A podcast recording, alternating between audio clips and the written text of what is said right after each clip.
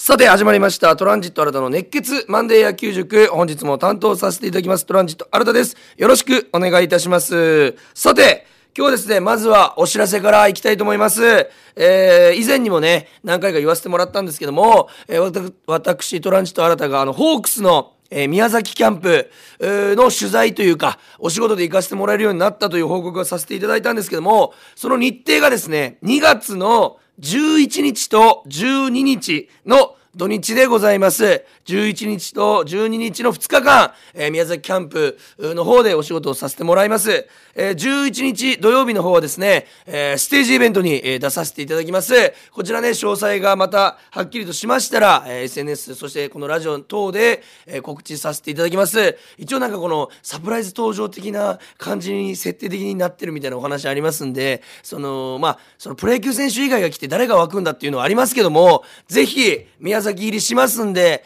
これ聞いてる方、もしくは宮崎で聞いてる方、えー、遊びに来てくれたら嬉しいです。よろしくお願いします。そして、翌日12日日曜日はですね、えー、この熱血マンデー野球塾をやらせていただいております RKB ラジオさんの、えー、ホークスの宮崎キャンプ特番、えー、というののラジオの生中継えー、をさせていただくことになりました。ありがとうございます。えー、時間をですね、お昼の1時から、えー、3時あたり、え、もちろん宮崎キャンプに来られない方は、ぜひそれを聞いてね、ホークスのキャンプの情報を入手していただきたいですし、えー、生の声を届けますんで、えー、ぜひ聞いていただけたらなというふうに思います。そしてラジオを撮ってる様子もおそらく外からも見えると思いますんで、ぜひ遊びに来た方は、えー、見て帰っていただきたいなというふうに思います。えー、そちらも含めて期待を込めて、えー、天気予報を見たところ、土日とも雨と。えー、いうことに今なっておりますんで、どうか宮崎、晴れてくれ初の宮崎キャンプの仕事を土日雨聞いたことない。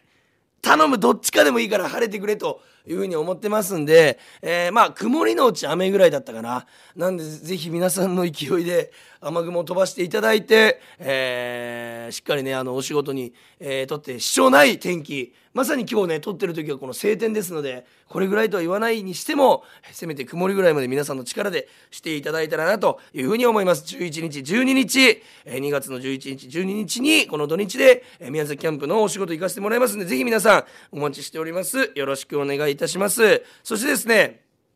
今日もメールをいただいております。ありがとうございます。ラジオネーム空飛ぶペンギンさんからですね、えー、遅れ、遅ればせながら、明けましておめでとうございます。明けましておめでとうございます。えー、ライブスタンドや大阪への武者修行と本業のお笑いの仕事がお忙しい中でも牧原さんの自主トレ選手に、えー、自主トレに選手に混じって参加したりと、えー、変わらず熱い野球熱を持っていらっしゃることに、えー、年の初めから嬉しくなりましたと、本当にあのー、まさか、あのー、武者修行の人自主トレの日が、あの、重な重なると言いますか連日って思ってなかったんで、えー、まあ、入った時はねちょっといけるかなとは思ったんですけども、えー、ギリギリ体力が持ちましたんで頑張りました前回の新田さんが選ぶ WBC ベストスターティングメンバーには一緒になって大きくうなずきながら本当に永遠と攻撃が続くんじゃないかと、え考え出された超攻撃型の盤石な布陣に日本と対戦するチームの終わりの見えない守備の時間を案じてしまいましたと。嬉しい聞いてくださったんですね。あの僕の WBC ベストメンバー。本当に僕はまだあの揺らぎないあのスタメンですからぜひあのスタメンで戦っていただきたいなと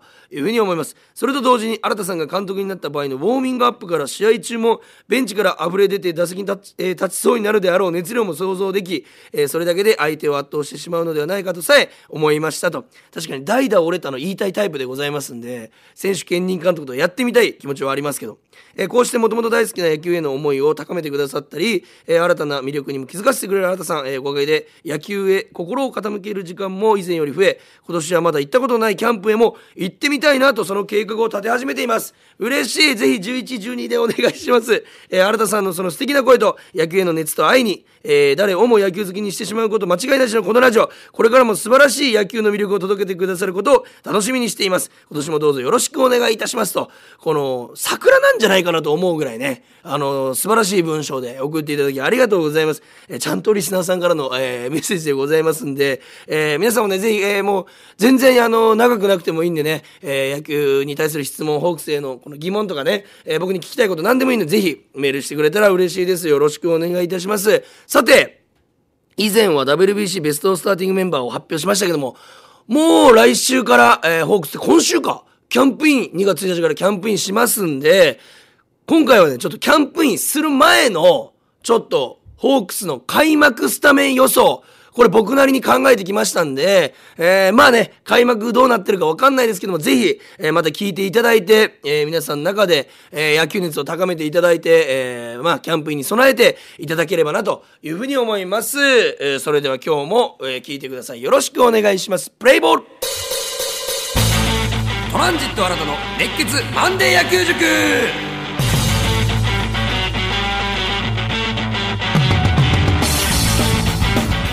さてそれでは本編に入っていきたいと思います。今日はですね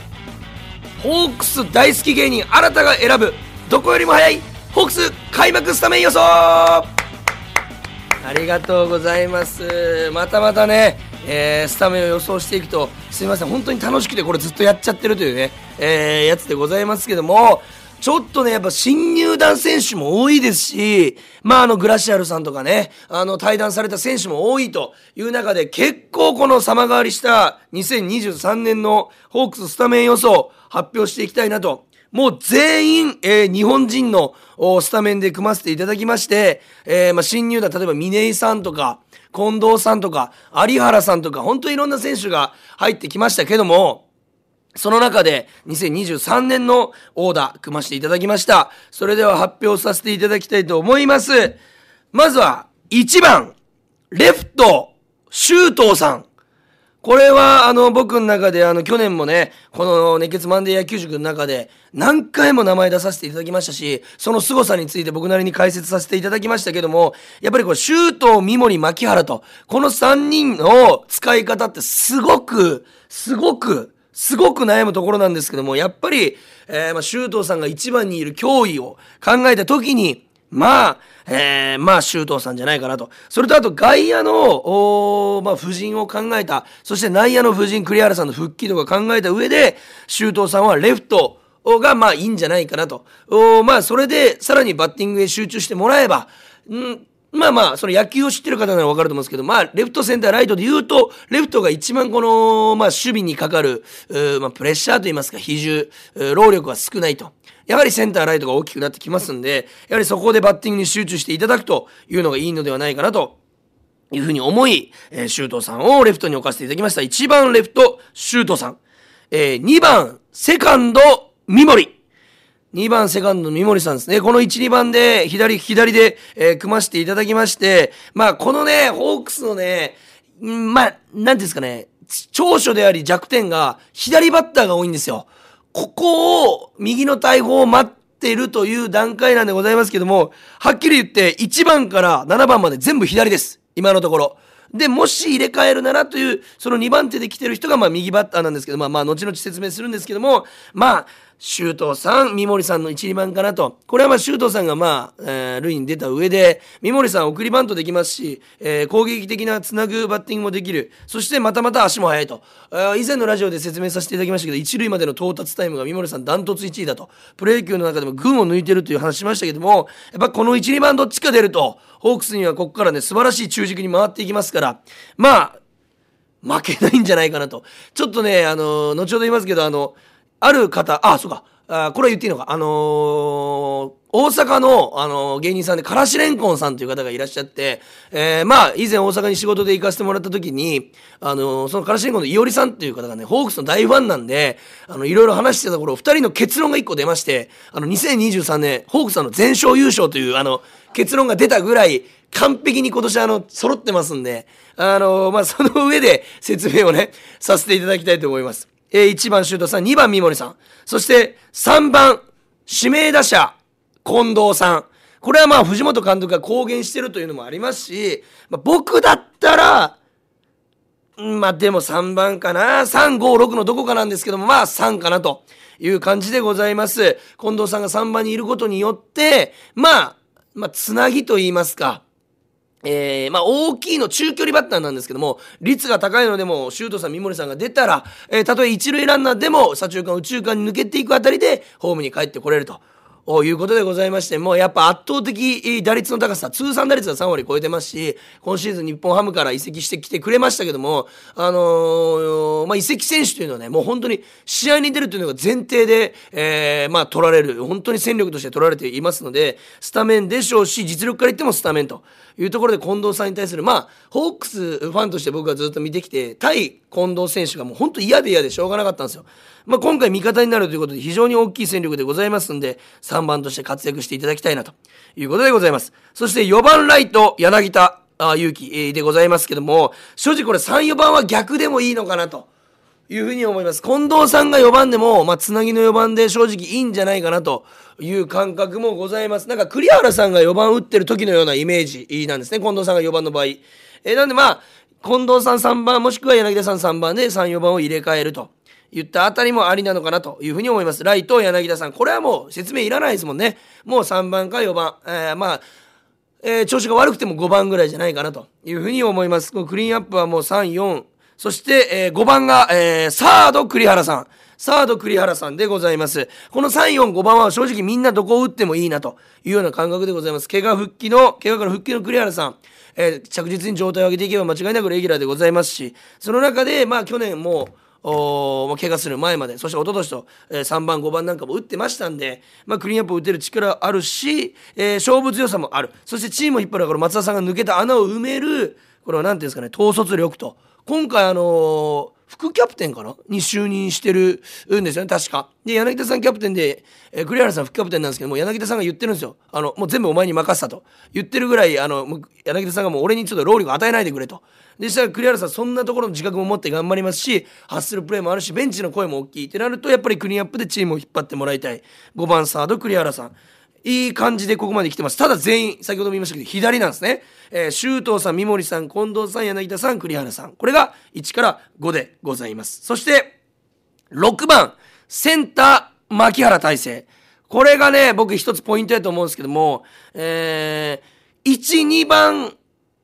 を打てるんですよ、牧原さん。ただ、周東さん、三森さんは6番タイプではないと。なった時に、1、2、6打てる牧原さんが、まあ、6を担ってくれると。これまず一つは、まず6で足がめっちゃ速い人あんま見たことないんですよね。と、6にいて、ホームランも打てて、打率も高くて勝負強い。えー、何でもできると。で、つなぎもできるってなったら、もう本当に僕は適所かなと。もうここがもう、完璧に牧原さんの座るとこじゃないかなというふうに思います。牧原さんが6番にいることによって、えー、まあ、栗原さんで攻撃が終わったとしても1番の役割もできますし、えー、柳田さん、近藤さんから始まった打順で4番の役割もできると。これもかなり、あの、当時、あの、WBC で、第1回大会か2回 ,2 回大会で、えー、王監督か原監督が言ったんですよ。この打順1番から9番見てほしいんですけど、これどういうことかというと、1、2、3、で C56 でまた123で789でまた123と全部チャンスメイクできるような打順の巡りになってると。ってなったらもうこれ最強打順ですよ。で日本あの世界一を取ってると。まさにその時のような、えー、感覚でございます。牧原さんが6番で勝負強さとそして積極性で相手を崩していくと。で7番。これ非常に悩みました。ここですね正直。悩みましたけども7番。ファースト中村晃さん。7番ファースト中村晃さん。これはもう今年にかける中村晃さんの気持ちもありますし、やっぱりもう中堅からベテランになってきた域で、もう一度、この首位打者といいますか、全試合出場して3割以上残す晃さんを見てみたい、えー、ところもありますし、あの、自主トレの感じ見る感じで結構順調な調整が来てると。で、今年勝負の年というふうにおっしゃってますんで、やっぱ中村晃さんが7番。だってと、もう本当にあの、最短だとかあのタイトルを取ってきた、え、中村明さんが7番にいるという怖さありますんでいい全然やっぱり気が抜けないというところでございます。そして8番キャッチャー解散まあこれはもう日本のキャッチャーでございますからまあ峰井さんが入ってこられてピッチャーによってはねこのじゅんぐりじゅんぐり使われ方変わってくるかもしれませんけども、えー、開拓屋さんが扇の要で間違いないと。でまあ9番か8番悩んだんですけども、あ、僕は9番よりも8番の方がプレッシャーがないなというふうに思いますんで8番でしっかり振っていただいて、えー、バッティングがね、えー、昨シーズンあまり思うような成績が残せなかったと本人もおっしゃってましたんで再起にかける甲斐さんに期待というところでございます。そして9番ショート今宮さん。9番ショート今宮さん去年3割近い打率を残しまして本当にチームを引っ張ってくれましたんでまたこの今宮さんのね、打撃で、そして守備でチームを引っ張っていく。これは9番が今宮さん、これ1番とほぼ一緒ですから、え1番今宮さん、2番修道さん、3番三森さん、4番近藤さん、5番柳田さんの打順がまた出来上がると。もうどこから来ても抜け目ない打順でございます。強いて言うんだったら、えー、まあ、ファーストの中村晃さんに代わって、野村勇さんが入って、勇さんがサード。で、栗原さんが、えー、ファーストと。ああいうような配置。勇さんが入った場合は5番ファースト栗原さん7番サード野村勇さんここがやっぱり、えー、入れ替わりどころかなと。まあ、この他にも佐藤直樹さんであったり、柳町さんであったり、えー、野村大地さんであったり、本当にあの、素晴らしい選手、本当にいっぱいいますんで、まあ、どうなるかはわかんないんですけども、僕的、新た的スターティングオーダーはこうじゃないかなというふうに思います。で、またこれ別でやりたいんですけども、あの、先発ローテーション、これもあの誰かが予想したり、えー、解説者が予想予想してたんですけども6人なんですね。本当は。火水木金土日。この6日間連戦が基本的にありますんでローテーションというのは6人で回されるんですけどもあのホークス数えたらあの12人ぐらいいるらしくてローテーション入れる人が。どういうチームだと。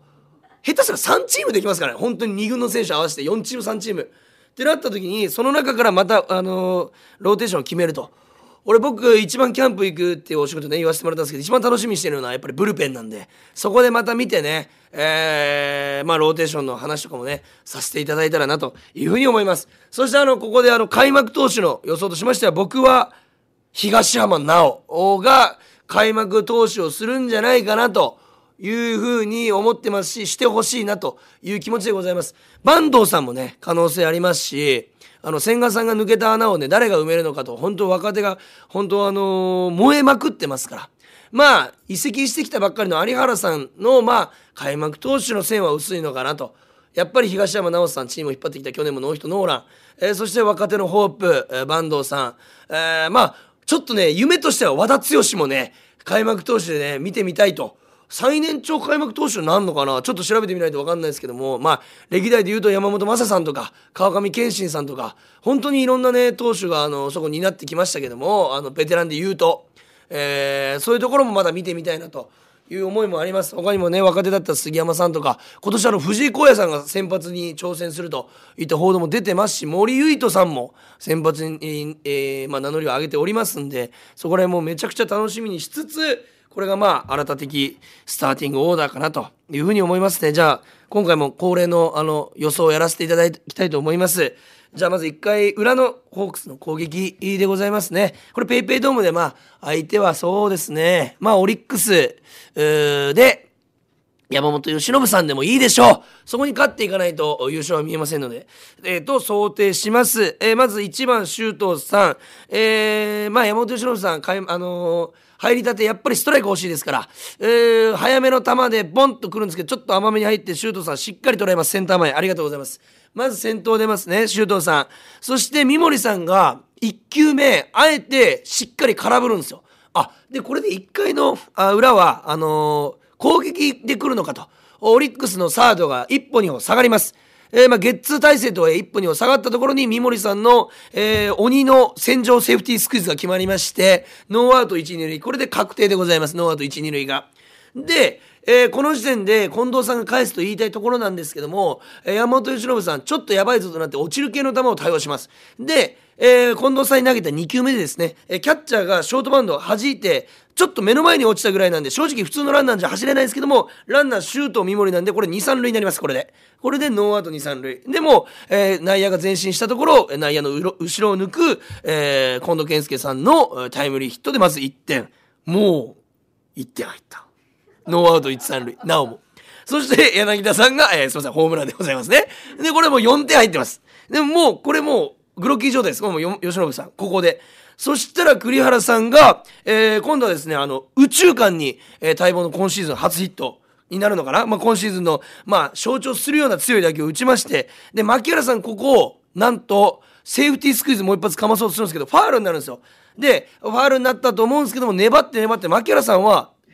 フォアボールで出塁します。これでフォアボール。でこれでまた1、3塁。あ1、2塁か。えになりまして中村晃さん勝負強さでタイムリー。で甲斐さん送りバント。今宮さん犠牲フライ。これツーアウトだけどまた周東さんに回るんでまた、え、攻撃は終わらないと。始まりました。これも永遠に続く攻撃ですねこれ。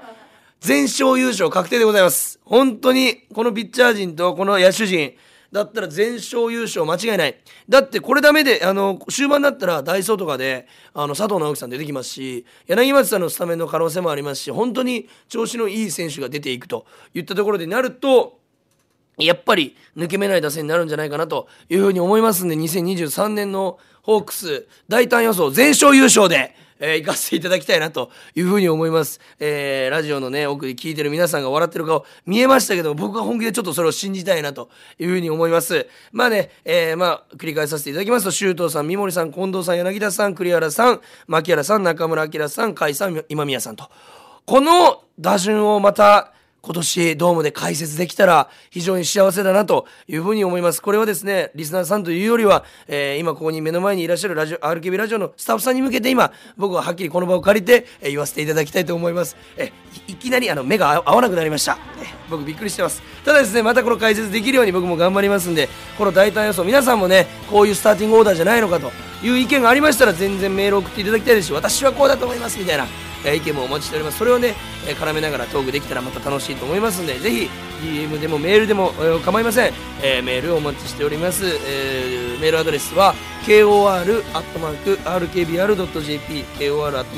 kor.rkbr.jp までお願いします。すべて小文字でございます。皆さんからのメールお待ちしております。そして2月11日、えー、ステージイベント2月12日、えー、RKB ラジオのホークス宮崎キャンプ特番。えー、こちらをお楽しみにしていただきましてまたね皆さんが新しいキャンプの魅力とかを発見できたらなというふうに思います。それでは今日も聴いていただきありがとうございました。ゲームセット。ねえねえ太宰って知ってる？太宰？あ太宰治のこと その太宰じゃなくて。分かった。じゃあ太宰府天満宮のこ